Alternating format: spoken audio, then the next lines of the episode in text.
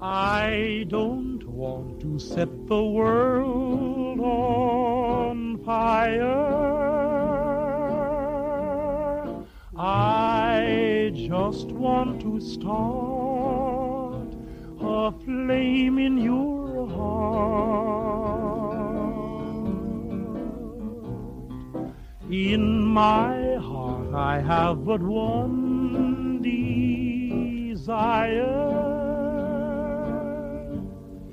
and that one is you. No other will do.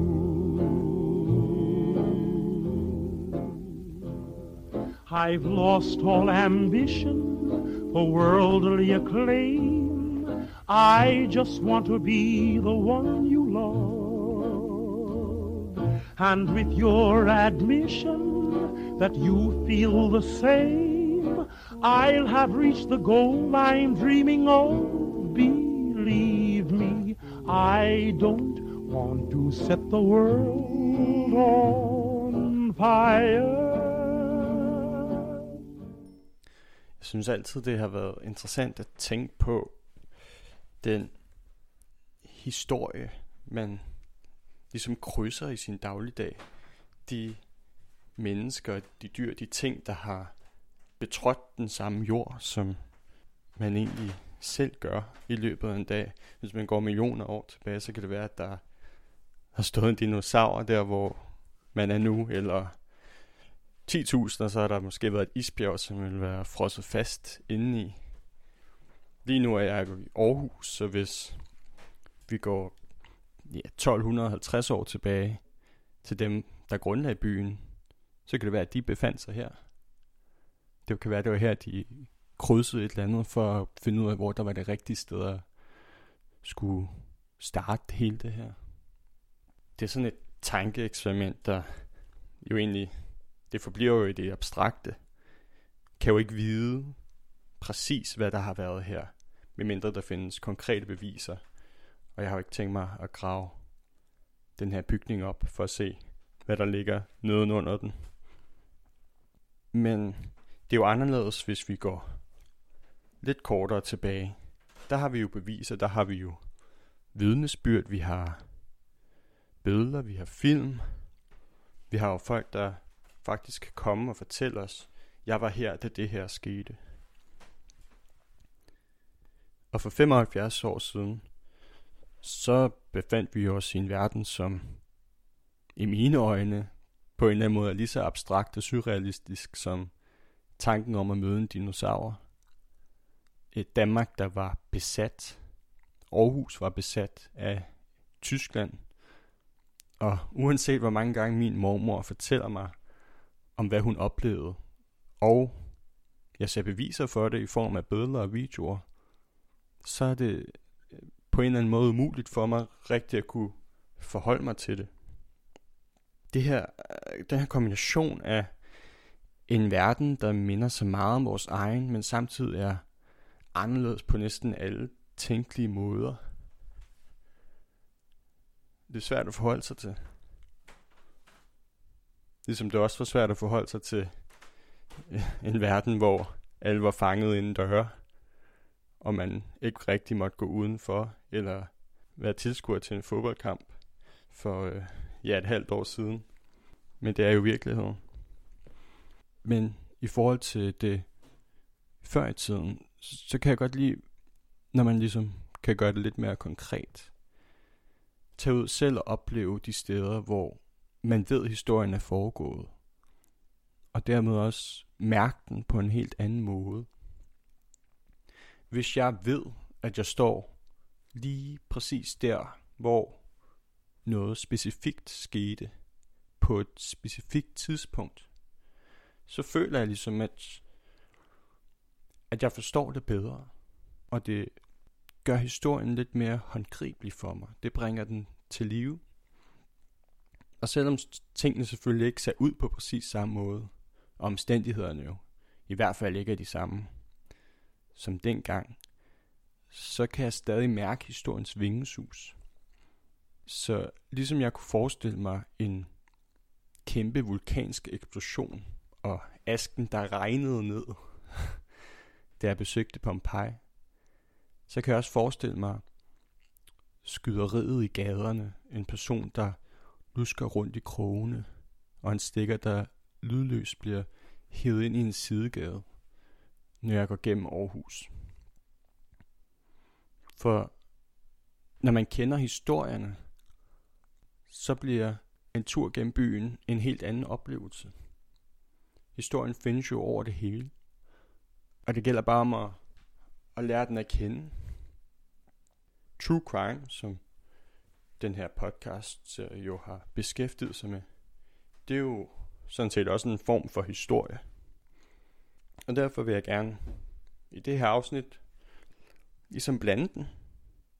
Finde det her krydsfelt mellem historie og true crime ved at besøge og kigge på øh, nogle af de steder, hvor der foregik nogle meget voldsomme, men også vigtige ting øh, i Aarhus under besættelsen. Så det er sådan set min plan for det her afsnit, at jeg skal, øh, jeg skal cykle gennem byen, og så vil jeg besøge nogle af de steder, der var, der var skueplads for, for de begivenheder i Aarhus under 2. verdenskrig. Og så lige prøve at mærke historien ved at være der, og prøve at, øh, prøve at få en fornemmelse for, hvordan det var dengang. Anskueliggøre det lidt for mig selv. Så det er derfor, jeg er ved at gøre mig klar til at hoppe på cyklen lige om lidt. Og så skal jeg hen til det første stop, som er Aarhus Universitet. Vi ses om lidt.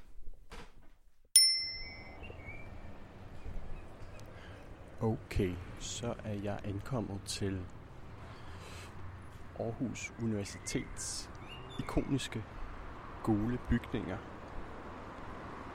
Jeg har drønet ned ad Randersvej for at komme herned. Øh. Og som du nok kan høre, så er der en del baggrundsstøj. Det er en ret stor vej, som det ligger ud til. Så jeg prøver at gå øh, om bagved til Universitetsparken. De her bygninger for universitetet, de blev bygget i 30'erne. Så øh, da 2. verdenskrig gik i gang, var de jo ret nye. Og det var nok også derfor, at de var, øh, var interessante for tyskerne at benytte sig af. Der er faktisk et mindesmærke, som jeg gerne vil finde her om, men øh, det må vist lige vente. Det meste universiteter er jo lukket ned. Nu er jeg omme ved øh, indgangen til, øh, til universitetets bibliotek, det kongelige bibliotek. Hvor der også ligger en del kollegier. Og de er sådan set rammen for den her historie. Så må jeg lige se, om jeg kan finde det rigtige Kollega, kollega 3 der. Det er ikke den, jeg skal bruge.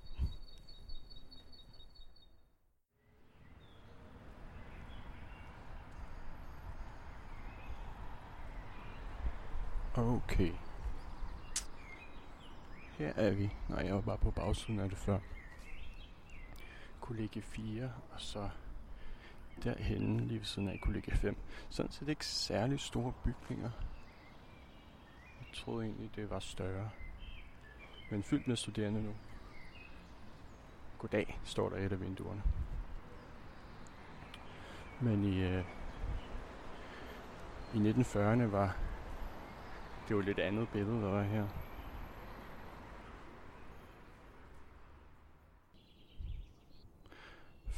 For når man ser 2. verdenskrig og Aarhus, så er der nok en specifik ting, som man tænker på, hvis man er lidt historieinteresseret. Ligesom vi i København har historien om bombningen af Shellhuset, har man en meget lignende historie her med bombningen af Aarhus Universitet. For Aarhus er universitetet hjertet af byen. Og når man bor her, så har man også et forhold til stedet. Uanset om man elsker eller hader det, så er det omdrejningspunktet for byen. Og grunden til, at man ser så mange unge mennesker gå rundt i byens gader. Den rolle forestiller jeg mig også, at universitetet spillede for små 80 år siden. I hvert fald indtil at tyskerne kom og overtog stedet. Aarhus Universitet var nemlig hovedkvarteret for det tyske sikkerhedspolitik Gestapo i Jylland, da de overtog det i efteråret 1943. Det var de aarhusianske modstandsfolk selvfølgelig ikke særlig glade for. For i midten af 1944, der havde Gestapo ved hjælp af flere stikkere, en af dem, som vi kommer til at møde senere faktisk, fået optravlet det meste af modstandsbevægelsen. Hele Jyllands modstand var blevet virkelig hårdt ramt. Dele af inderkredsen var blevet fanget, og de blev nødt til at indkalde til hastemøde. Noget måtte gøres. De havde brug for noget, der kunne vende deres lykke. Modstanden overvejede stormbygningerne, men chancen for succes var lille, og en allerede lille gruppe af modstandsfolk havde ikke råd til at miste flere. I stedet måtte de søge hjælp andet sted fra. Derfor sendte lederen af den jyske modstandsbevægelse, Vagn Bennike, et telegram til de britiske allierede, der lød. Undergrunden i Jylland er ved at blive revet op af Gestapo. Jeg beder indtrængende om, at kollegium 4 og 5 må blive ødelagt ved luftangreb.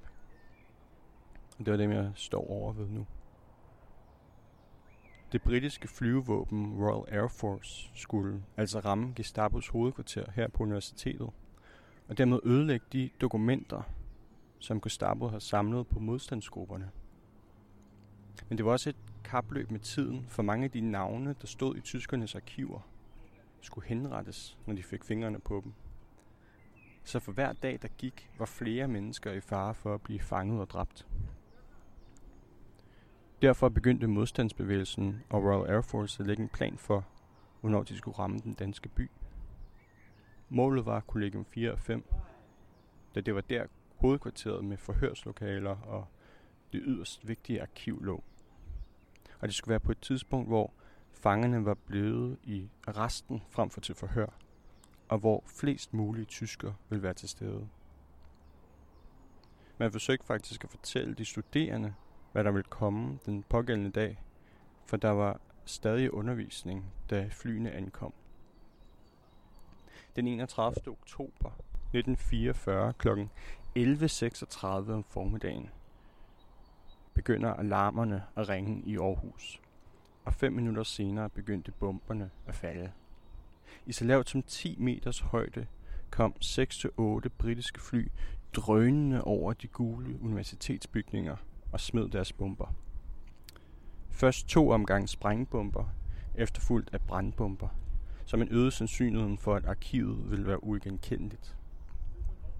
Straks smed alle sig i nærheden så ned på gulvet, eller løb hen til de nærmeste beskyttelsesrum. I de nærliggende folkeskoler skyndte elever sig under deres borer, og derefter ned i kælderen. Bumpningen havlede ned i cirka et kvarter, som flyene fløj i fire bølger over bygningerne og smed deres bomber, inden de tog videre ud i horisonten og tilbage til England. Næsten uden en skramme, Der var en af flyene, der mistede et hjul. Ellers tror jeg ikke, der skete noget med dem. Da de var væk, så lå kollegium 4 og 5 i flammer, og cirka 67 mennesker var døde eller døende, hvor i langt størstedelen var Gestapo-folk. Blandt andet kontaktpersonen til en del af stikkerne og chefen for Gestapo i Aarhus omkom i bombningen. Nogle af bomberne havde dog ramt forbi deres mål. En kvinde var blevet dræbt i sit hjem, kioskdamen på universitetet omkom, og ni håndværkere, der var i gang med at bygge universitetets hovedbygning, blev også dræbt. Der havde også været tre fanger til forhør på kollegiet, da bomberne ramte, og mirakuløst døde kun den ene af dem – de to andre undslap og endte med at tage til Sverige, indtil krigen var over. Så det var næsten en ubetinget succes. Og omstændighederne taget i betragtning, en præcisionsbumpning midt i en stor by, hvor der dagligt var danskere, der gik rundt tæt på, er det utroligt så effektivt Royal Air Force var. Og det var også lige præcis, hvad modstandsgrupperne havde brug for. Efter at have blevet hårdt ramt, kunne de nu igen arbejde offensivt frem for defensivt. For Gestapo var i vildrede. De havde mistet en god mængde mænd. Deres arkiv og det sted, hvor de opholdt sig.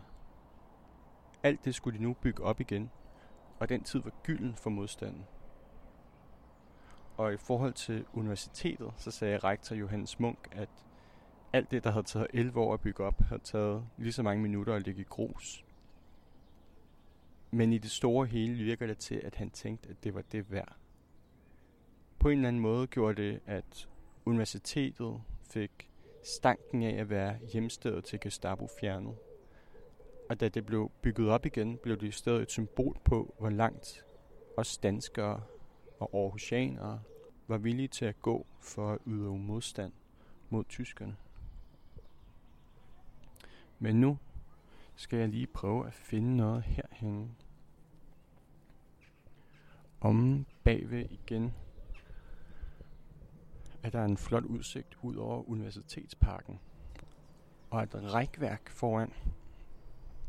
Og i det rækværk, der kan man faktisk se et skudhul, der er gået igennem, som er blevet bevaret siden dengang.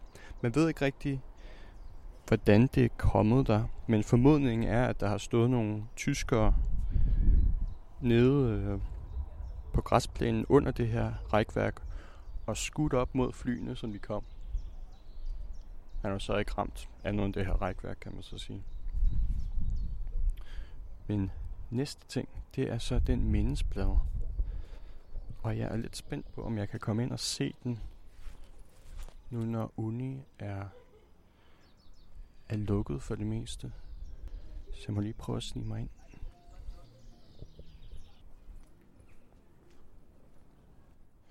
Første dør låst.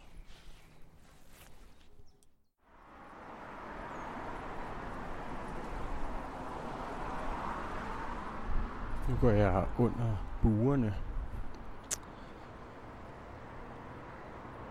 Og her er der faktisk et, øh, en mindesplade for øh, nogle af dem fra universitetet, der døde under 2. verdenskrig. Det er faktisk ikke den mindesplade, jeg lider efter. Men det øh, er for at huske de studerende, der mistede livet under krigen. Men øh, vi leder videre.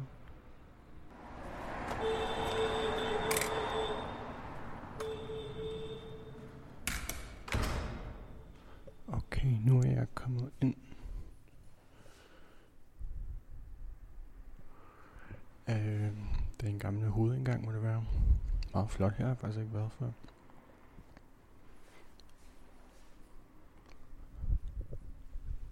nogle døre videre ovenover den er der endnu en mindesplade, stadig den jeg leder efter, hvor der står, at opførelsen af bygningen påbegyndtes i 1941, og for inden bygningen var fuldført, blev den delvist ødelagt den 31. oktober 1944 ved et engelsk flyverangreb mod de af tyskerne besatte studenterkollegier. Og så blev den indvidet i 46. Nå, jeg kan ikke rigtig finde nogen, og jeg kan heller ikke finde monument. Så øh, jeg tror sgu bare, jeg opgiver. Men jeg kan jo så bare læse det op fra internettet i stedet for. På den der står der, her dræbtes den 31. oktober 1944 ved det engelske flyverangreb på de af tyskerne besatte kollegier følgende danske håndværkere – der arbejdede ved denne bygningsopførelse. Og så står navnene murerformand Harald Jørgensen, murer Anders Christian Jørgensen, murer Christian Andersen Krog, tømrer Hilmer Michael Anker, tømrer Karl Emil Jeppesen, tømmer Svend Jeppesen, tømmer Jamias Christian Laversen, elektriker Ivan Severin Sørensen, Gardner, Marinus Sørensen, Marketenderske. Lilo Laversen Altså kioskdamen. Øhm, ja, og det interessante ved jo, er jo faktisk, at navnene er opstået stillet hierarkisk, så det er formanden for murerne, der står øverst, og så der nede i murer og tømmer, det går så under murer af en eller anden grund, elektrik under tømmer og nederst kioskdamen. Men sådan var tiderne jo så dengang, må man sige. Nå, men øh, jeg vil smutte videre nu. Næste stop er Trøjborg. Den en af de hippe bydele i Aarhus. Hvor jeg skal besøge noget, der hedder Klintegården.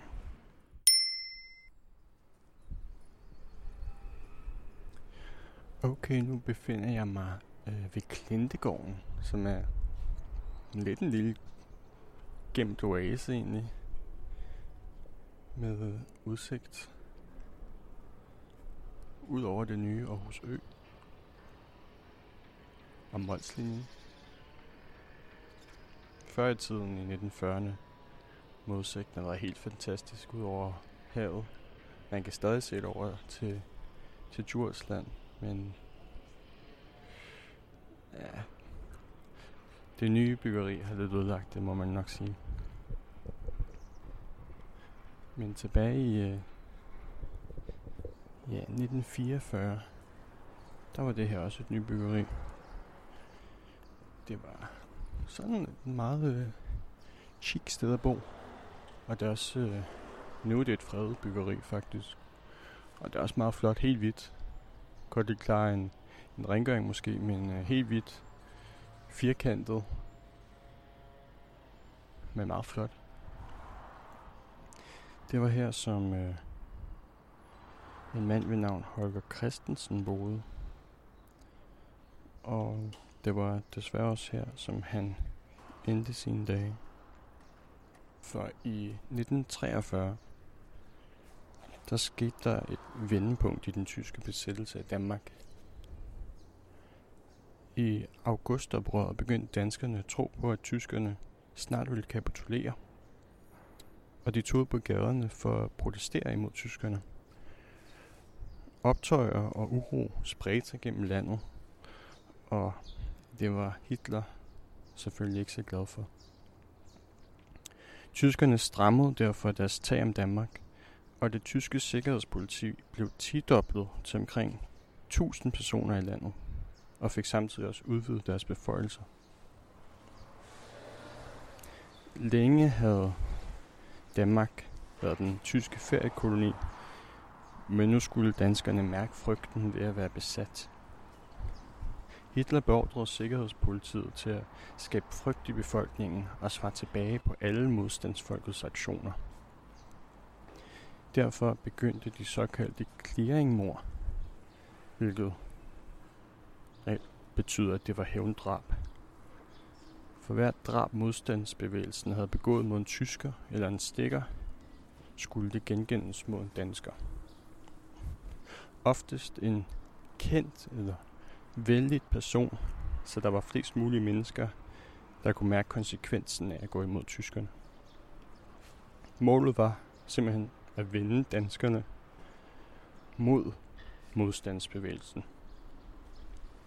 For at udføre den her form for kontrasabotage, som det også blev kaldt, skabte Sikkerhedspolitiet en specialafdeling, kaldet Petergruppen, i januar 1944. De ville terrorisere hele landet og især Aarhus, helt frem til krigens endeligt. Da alt var overstået, havde de cirka 150 menneskeliv på hænderne, og kostede Danmark 150 millioner kroner, vel at mærke i 1945 penge. Grunden til, at jeg lige nu står her i Klintegården, er, at det sandsynligvis er gerningsstedet for det første clearingmord begået af Petergruppen i Aarhus. Selvom målet jo var at ramme prominente og kendte folk, blev det første offer den relativt ukendte Holger Christensen. Holger var landsretssagfører, og selvom han til synligheden ikke havde noget med modstandsbevægelsen at gøre, stod han registreret i det tyske system som værende fjendtligt stemt mod dem. Og derfor skulle han dræbes. Torsdag den 3. februar 1944 skar en let tog sig gennem Aarhus i en ellers behageligt lun februardag. Holger havde taget fra sit kontor i Aarhus Midtby præcis kl. 17 og stod på sporvogn linje 2, som han gjorde hver dag. Manden var, som sædvanligt, ulastigt klædt med en nypoleret sko, jakkesæt og hat. Han stod af sporvognen på stoppestedet over for sin lejlighed i Klintegården. På det tidspunkt var det et nybyggeri, beliggende på en skråning med udsigt over hele Aarhus by og en kort god tur ned til havnen og vandet. Byggeriet dengang var kridhvidt og kunne til forveksling godt ligne ferielejligheder nede fra syden, i hvert fald udefra. Da Holger hoppede af sporvognen, stod der en mand og ventede på ham. Et medlem af Petergruppen. Ubemærket fulgte han efter Holger, som han gik op ad den skrå vej hen til lejlighedskomplekset. Inde i gården ventede en anden mand lydløst i busken omkring det fælles havehus. I sin hånd havde han en lydløs pistol, der var blevet konfiskeret fra nogle af modstandsbevægelsens nedkastede containere. Som Holger Christensen nærmede sig sin opgang, kom han nærmere havehuset, og manden trådte stille frem for sit gemmested, efter Holger passerede ham. Et stille pift lød, og Holger faldt til jorden øjeblikkeligt. Ingen hører eller ser noget, og de to mænd skynder sig væk fra gerningsstedet. Tilbage sidder Holger Christensens husbestyrerinde med maden klar til at blive serveret kl. 18. Men den her gang kommer han ikke til tiden. I stedet bliver han fundet på det samme tidspunkt dræbt et enkelt skud i nakken. Holger Christensen var den første i en lang række personer, som Petergruppen snigmyrdede fra starten af 1944 til maj 1945. Deres allerførste offer var nok også deres mest kendte præst, forfatter og nazikritiker Kai Munk. Langt de fleste kunne man se, at der var en tydelig grund til, at Petergruppen havde udvalgt dem. Men med Holger Christensen er det aldrig blevet fastslået, hvad det var, der var den egentlige grund til, at de ville have fat på ham. Man vidste simpelthen ikke rigtigt, hvorfor han var på den her liste. Det eneste, jeg kunne finde som en mulig motivation, var, at han havde taget del i en bolighandel, som nogen, der var tætte med tyskerne, var blevet vrede over. Og de havde dermed fået ham skrevet over på den tyske likvideringsliste. I mine ører lyder det dog som en urealistisk voldsom overreaktion, men tiderne var jo også anderledes dengang. Og Petergruppens moralske kode, eller hvad man skal kalde den, med kun at angribe folk, der var imod tyskerne, blev også hurtigt brudt. Senere hen begyndte de at angribe tilfældige mennesker på gaden for at øge terrorredselen blandt befolkningen. Altså at hvem som helst kunne stå for skud, og især vagtlæger frygtede for deres liv, da de jo var de eneste, der var ude sent om natten. Men lige præcis, Holger er jo speciel, fordi han var den første her i Aarhus. Og var en del af det her lille samfund, der var i Klintegården, som var bygget op omkring fællesskabet at de havde fælles vaskeri og andre fælles ting.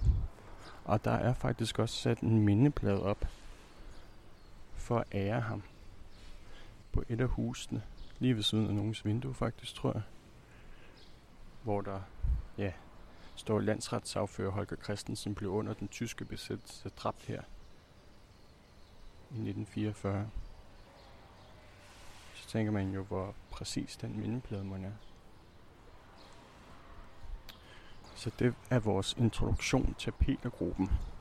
Den vil vi komme til at møde igen. Nu tager jeg videre herfra hen til havnen, mere præcis over ved, øh, ved Dok 1. På den anden side af Dok 1 faktisk.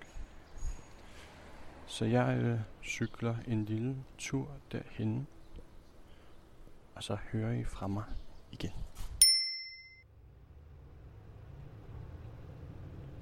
så har jeg træsket mig ned til Aarhus Havn på nok verdens mest knirkende cykel. Jeg står lige nu og kigger over på, øh, på dokken. Aarhus' hovedbibliotek, og bagved mig, der har jeg øh, DLG-bygningen, som jeg synes er den sejeste bygning i Aarhus, fordi den virkelig viser, øh, hvor stor en industriby det egentlig har været. Øh, I forhold til det, jeg nu skal snakke om, jeg kunne faktisk ikke helt finde frem til, hvor det præcis var foregået. Jeg ved, at det var nede på havnen. Jeg er ret sikker på, at det er et eller andet sted på det her stykke af havnen, som jeg nu står på. Men øh, jeg kunne ikke finde det præcise sted. Jeg ved, at man kan se et kort af det på Besættelsesmuseet, men det er selvfølgelig lukket lige nu, når jeg er i gang med at lave den her. Lige det her hjørne af Aarhus kan jeg rigtig godt lide, fordi det, det fanger virkelig indbegrebet af byen. Vi har det her nye, flotte bibliotek, vi har det gamle industri, vi har vandet, vi kan høre morerne, og så en gang imellem kan man også lige høre letbanen komme forbi. Det er bare virkelig Aarhus, og så kan man også se ud over byen samtidig med. Men det, der skete her i 1944, kunne måske have betydet, at intet af det, jeg nu står og kigger på, kunne have været her længere. For klokken kvart i to om eftermiddagen, den 4. juli 1944, kom der en trykbølge, der skar gennem hele Aarhus by. Jorden ryster som et jordskæld, vinduer bliver sprængt i tusind stykker, og derhjemme falder ting ned fra væggene. Over 10 km væk blev folk skubbet til jorden af det voldsomme tryk fra eksplosionen og falder af deres cykler. Der er nemlig sket noget hernede i Sydhavnen. En kæmpe eksplosion. Foran de nærmeste vidner tårner en 600 meter høj røgsky sig op. I vandet ligger der heste, der desperat forsøger at blive oven vandet, mens deres vogne stadig fastspændte trækker dem ned. De er simpelthen blevet skubbet ned i vandet af eksplosionen. Tyskerne er hurtige til at kalde det for et sabotageangreb, men det viser sig, at det er tyskerne selv, der står til ansvar for katastrofen. Ifølge modstandsfolket har tyskerne haft for travlt med at få lastet ammunition ombord på et af deres skibe.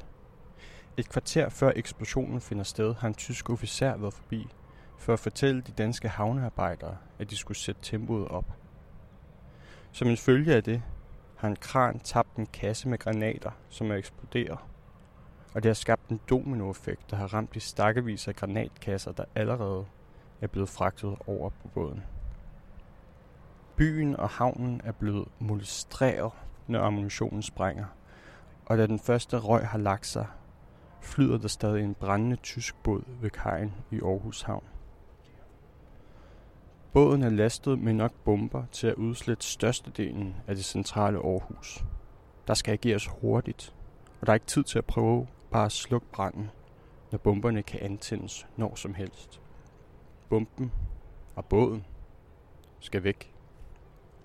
Kaptajnen på slæbebåden Hermes melder sig til at slæbe båden så langt væk fra faren som muligt. Og med livet som indsats begynder han at få båden væk fra civilisationen og ud på havet. Heldigvis lykkes missionen, og man ender faktisk med at kunne slukke ilden, inden den når bomberne i lasten. Problemerne findes dog stadig i Aarhus. Eksplosionen har spredt ammunition over hele byen, og det er ikke det hele, der er sprunget. Folk springer for livet for at undgå regnen af beton, forvreden metal og ammunition. Man finder rester fra eksplosionen op til en kilometer væk. På gadehjørner kan man finde granater rundt omkring i hele byen. Først tror man, at de er ufarlige, men da to eksploderer på Klostertorv, og en tysk soldat bliver dræbt af en på Rygeskade, for tyskerne travlt med at få granaterne indsamlet. Indimellem kan man høre eksplosioner rundt om i byen, når granater går af, eller når nogle af de brænde, som den oprindelige eksplosion har skabt, tager fat. Projektiler fra eksplosionen er faldet gennem nogle af byens tage. En halvanden meter lang jernplade er endt i stiftens lokaler ved siden af domkirken. Og i Østergade finder en granat frem til en skrivebordsskuffe. På trods af den voldsomme eksplosion og den ekstreme fare, som Aarhus har været i, slipper byen ret heldigt. Der er 33 dræbte danskere og mindst 6 dræbte tyskere. 250, der må besøge byens hospitaler for at få deres kvæstelser tilset. Dagen efter samles byrådet, der beslutter, at de efterladte familier skal skænkes 1000 kroner hver. Og der bliver lavet en fællesgrav for de 12 dræbte, der ikke vil kunne blive identificeret i Vester Kirkegård, hvor der også findes en mindelund til ære for ofrene for katastrofen. I forhold til selve krigen betød eksplosionen på Aarhus Havn selvfølgelig ikke det store. Men Forhus by og de mennesker, der gennemlevede det, er det brændt fast på hukommelsen. Larmen og kaoset fra eksplosionen sidder stadig i de ældre oceaner, der oplevede det. Og de vidste jo heller ikke, hvad det var. Det eneste, de vidste, var, at der havde været en kæmpe eksplosion, og de skulle flygte ned i beskyttelsesrummet. De kunne ikke vide, om deres elskede Aarhus allerede var eller ville blive jævnet med jorden, og om deres familie og venner havde det godt. Heldigvis var det en relativt lykkelig slutning for de fleste. Aarhus, ja, den findes her jo stadigvæk. Og det, der blev ødelagt, er blevet genopbygget.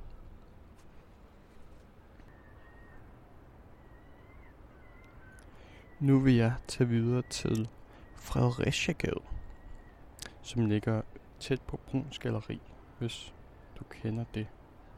For det var nemlig startpunktet for nok en af de mest kendte, hvis ikke den mest kendte stikker i Danmark under 2. verdenskrig.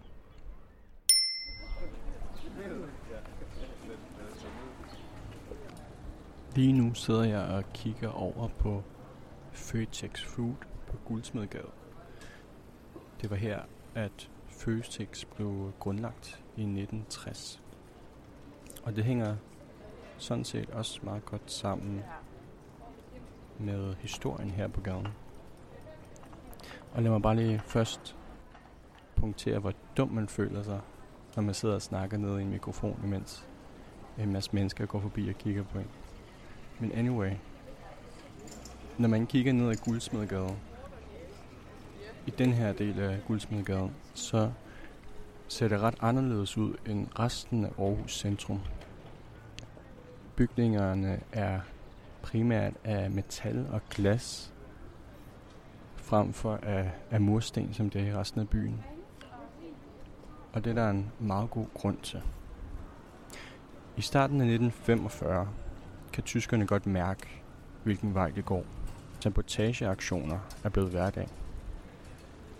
Derfor er det tyske modsvar også blevet mere og mere intenst og voldeligt. Schalburg-tagene er på sit højeste. Tyskerne udøvede decideret terror mod det danske folk. Og det var Petergruppen, der stod bag aktionerne. En af de mest voldsomme og dramatiske af de her terroraktioner foregik blandt andet her på Guldsmedgade i Aarhus' latinakvarter. Vi befinder os i natten mellem den 21. og 22. februar 1945. Og efter nogle relativt rolige måneder i byen, er der natten for enden sprunget en bombe i Aarhus Rådhus. Dog uden de helt store skader. Men denne nat skulle vise sig at blive langt værre. Flere forskellige bomber går af på forskellige tidspunkter i løbet af natten, og målet var forretninger og kulturlivet. Den første bombe ramte lidt over klokken 1 om natten på Rygesgade foran Lems bolighus, som var på hjørnet af Rygesgade og Rosenkransgade, altså i starten af Aarhus' strøg. Eksplosionen ødelægger størstedelen af stueetagen og vækker hele Aarhus by op til en redselsnat. Kort efter er det Guldsmedgade, der brager, og lige efter er det Nørregades tur. Petergruppen har kørt rundt i Aarhus og sat bomber med lange lunder. og på mindre end 20 minutter har de skabt kaos i storbyen. For bomberne har ikke kun sprunget forretninger i stykker. Tyskerne har til synligheden ikke været klar over kraften på de bomber, de har produceret. De har også ramt etageejendommen og skaber brænde, der udsletter bygningerne fuldstændigt, imens de oplyser Aarhus. Værst ramt er her på Guldsmedgade, nummer 3-9. Det der nu er Føtex. Hvor fem dør som en konsekvens af branden. I kaoset forsøger to kvinder at springe fra fire sal for at undgå flammerne. Men konsekvensen bliver den samme. Mange af de overlevende er brændte og traumatiserede. Også to brandmænd kommer alvorligt til skade, da en mor falder ned over dem under slukningsarbejdet. Heldigvis får brandvæsenet dog brændende under kontrol, for de var ellers til fare for at sprede sig til hele det gamle latinerkvarter. Og da det hele er gjort op, er store dele af guldsmedgladet blevet til et krater. Og de familier, der boede der, har ikke noget at få nogen af deres egen del med sig ud fra flammehavet. Alt de ejer er væk, og det er først cirka 15 år senere, i 1960, at kraterne i guldsmedgade begynder at blive fyldt ud ved hjælp af den her Føtex. Terroren i februar 1945 er dog stadig ikke forbi. Samme nat blev der smidt en bombe på Aarhus Teaters fortrappe. Alle vinduerne bliver knust, og facaden og forjen bliver fuldkommen smadret. Ingen mennesker er heldigvis til stede, og teatersagen går fri. Lige så heldig er herr Egon Christensen dog ikke. Han har været på det forkerte sted på det forkerte tidspunkt, da han opdager Petergruppen i gang med at placere bomberne. De dræber ham for at undgå vidner. Flere restauranter og butikker bliver også ramt af brændende, tilsyneladende tilfældige ofre af tyskernes hævn. I dagene efter forsøger Petergruppen sig på flere forskellige angreb i Aarhus og omegn. De prøver at bombe St. Clemens Bro. Det lykkes ikke, men de rammer omkringliggende bygninger på Søndergade hårdt. Herefter fortsatte de rundt i Østjylland til Silkeborg og Randers, inden de den 24. februar bomber et passagertog lidt nord for Hobro og dræber 10 personer. På trods af den store skade, som bomberne skaber, så lykkes Petergruppen ikke med deres mål om at få den danske befolkning vendt mod modstandsbevægelsen. Snarere virker det næsten som om, at det har den modsatte effekt. I dagene efter bombningerne, så står Aarhus sammen. Hos kommunen, der kommer den store efterspørgsel på mad og hjælp, som man kunne forvente for folk, der har mistet alt. Aldrig. Borgere fra byen, venner, naboer har allerede trådt til for at hjælpe. Folk, der oplevede det dengang, kalder de døgn, hvor terrorbomberne havede byen, for redselsnætterne. Og selvom det måske ikke lyder som om, at det var så meget, så kan man virkelig se det på billederne, der blev taget i dagen efter, hvor ekstreme ødelæggelserne var. Det, der stod tilbage af bygninger, var bare de grå skeletter af huse, der engang havde været nogens hjem. Det minder mig om de billeder, man ser af de fuldkommen gennembombede bygninger i Syrien nu til dags. Med mursten liggende i høje bunker på gaderne, og solen skjult bag et lidt tungt røg. Når man går her nu, er det ikke til at se, at sådan noget nogensinde skulle have foregået her. For det ligner jo bare en lidt mere moderne gade i Aarhus. Og sådan er det jo egentlig ofte med tragedier. Med mindre det er et eller andet virkelig stort historisk, så glemmer vi det hurtigt igen. Ikke? Det er en svær, jeg synes, det er en svær balance. Ikke? Det er lidt ligesom det med, med true crime, med at fortælle historien og være respektfuld. Hvor går grænsen? Hvad er balancen for, hvad man bør mindes, og hvad der bør få lov til at hvile i fortiden? Jeg tænker også på for eksempel det, at Holger Christensen, han havde jo en mindesplade oppe i Klintegården. Hvad er grunden til, at han får det, og dem, der døde her, ikke får det? Det har jeg ikke svaret på. Nu skal vi videre en kort tur hen til Bispetorv, hen ved Domkirken. Så er vi kommet til det sidste stop her på øh, min lille Aarhus rundtur. Og jeg sidder i, øh, i skyggen af den store domkirke. Og det her var skuepladsen for en ret dramatisk begivenhed, som faktisk, kan man sige, foregik efter 2. verdenskrig mod slut. Det var sådan lidt nogle mærkelige omstændigheder. For den 4. maj, det var kendt som en glædens dag. Krigen er slut, besættelsen er overstået, Danmark er der fri. Folk er i gaderne, jubelskrål kan høres overalt, og selvfølgelig vil euforien ingen indtag. Fem års, ja, helvede, er forbi. Og festen fortsætter ud i de sene nattetimer og videre hen til dagen efter. Men den 5. maj her på Bispetorv vil tingene dog vise sig ikke at være helt så fryd og gammel alligevel.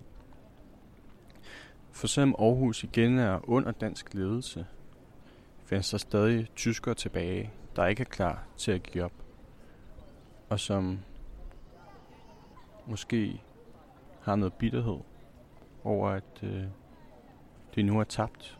Og selvfølgelig også noget frygt, når man nu befinder sig i et land, som man har besat, og nu ikke gør længere. Her i det centrale Aarhus ved siden af Domkirken, den 5. maj, der har modstandsfolk stillet sig frem for at sikre, at trafikken kan flyde ordentligt, som der er de her store menneskemængder på gaderne. Pludselig kommer der en håndfuld tyske soldater marcherende på tværs af torvet med deres våben fremme. Da en af modstandsfolkene forsøger at stanse dem, slår tyskeren tilbage og tager hans våben. Gemytterne bliver der dog hurtigt lagt låg på, og tyskerne går videre. Men kort efter lyder der et skud op fra Clemens bro, og danskeren, der har stået på vagt der, falder sammen. Nu bryder helvede løs. Ingen ved, hvad der er sket, og ingen ved, hvem der begynder. Men næverne sidder uden på tøjet, og der begynder at flyve skud forbi ørerne af alle, imens de jublende glædeskrål bliver til skrig, og folk flygter for deres liv. Tyskerne skyder tilbage her mod Bispetorv, imens folk desperat forsøger at søge dækning. Alle modstandsfolkene på Bispetorv skyder hen mod alle de bygninger, hvor de tror, at der gemmer sig fjender. Ingen ved noget, men alle blev ved med at trykke på aftrækkeren af ren panik og frygt. De civile gemmer sig bag ved biler, statuer og i døråbninger. Men det er ikke nok, og nogen bliver ramt og dør på stedet. Tyskeren, der havde taget våbnet, bliver også ramt i hovedet og falder død om. Skuddene runger fra alle sider på torvet, mens kvinder fra Røde Kors løber på tværs af torvet for at se til de sårede. Tyskerne vælger at forskanse sig i et tårn over, hvad der nu er Nordea-banken, og tårnet der er der stadigvæk. Og nogle af modstandsfolkene de flygter hen til bygninger på den anden side af torvet, så de har flere forskellige vinkler til at skyde mod tyskerne fra. Kampene fortsætter i næsten tre timer, inden at tyskerne hejser et hvidt flag og overgiver sig. Når røgen har lagt sig, så har kampen på Bispetorv, som den ender med at blive kaldt, ført til fem døde danskere, over 35 sårede. Og det var faktisk ikke kun her på Bispetorv, at der var kamp i dagene efter befrielsen, men det her var uden tvivl den største og mest dramatiske af slagsen. Rundt omkring i byen er der flere eksempler på tyskere, der meningsløst dræber danskere efter krigen reelt var slut, og i alt 13 danskere blev dræbt den 5. maj, selvom freden på papiret havde lagt sig. Og det var sådan set min tur rundt i Aarhus. Jeg havde lidt håbet på, at jeg kunne finde på et eller andet samlende og smart at sige til at afslutte det her. Men jeg vil sige, min motivation for at lave det her program, det var lidt det forrige program, jeg lavede med Mads Palsvig, hvor han blev ved med at, at sammenligne den danske regerings øh, svar på corona med nazisme. Og jeg synes bare, at det er, at man har selvfølgelig lov til at være kritisk, og man har, må godt synes, at det virkelig er noget dårligt, noget de laver. Men at drage den her parallel til nazismen, når man tænker på alle de forfærdelige ting, de har gjort, det er bare så... Øh, ja, det er på en eller anden måde historieløst. Og det er bare sådan en, en overdrivelse, der bare ja, på en eller anden måde er så skamløs, synes jeg, når man tænker på alt det, som, som tyskerne gjorde under 2. verdenskrig. Og i forhold til de her forskellige små historier, jeg har fortalt om det her, så ved jeg ikke, hvad det er, man kan lære fra dem. Jeg tænker, at man kan lære, at det er vigtigt at huske, hvad der har været, og hvad vi har nu i forhold til det. Det er vigtigt at mindes. Men også, øh, som jeg startede med i indledningen, at tænke på al den historie, der er omkring os, som man ikke lægger mærke til i sin hverdag. Som jeg snakkede om, så er der jo der var mindesmærker for to af de her begivenheder. Men det var der jo ikke for de andre. Så man skal jo selv opsøge det, hvis man vil lære noget. Og så tror jeg bare, det er vigtigt at, at mindes alle dem, som har kæmpet for, at vi har så godt et land selvfølgelig. Og vi har sådan set muligheden for, at vi kan sammenligne vores politikere med nazister, uanset hvor fejlslagende sammenligning det reelt er.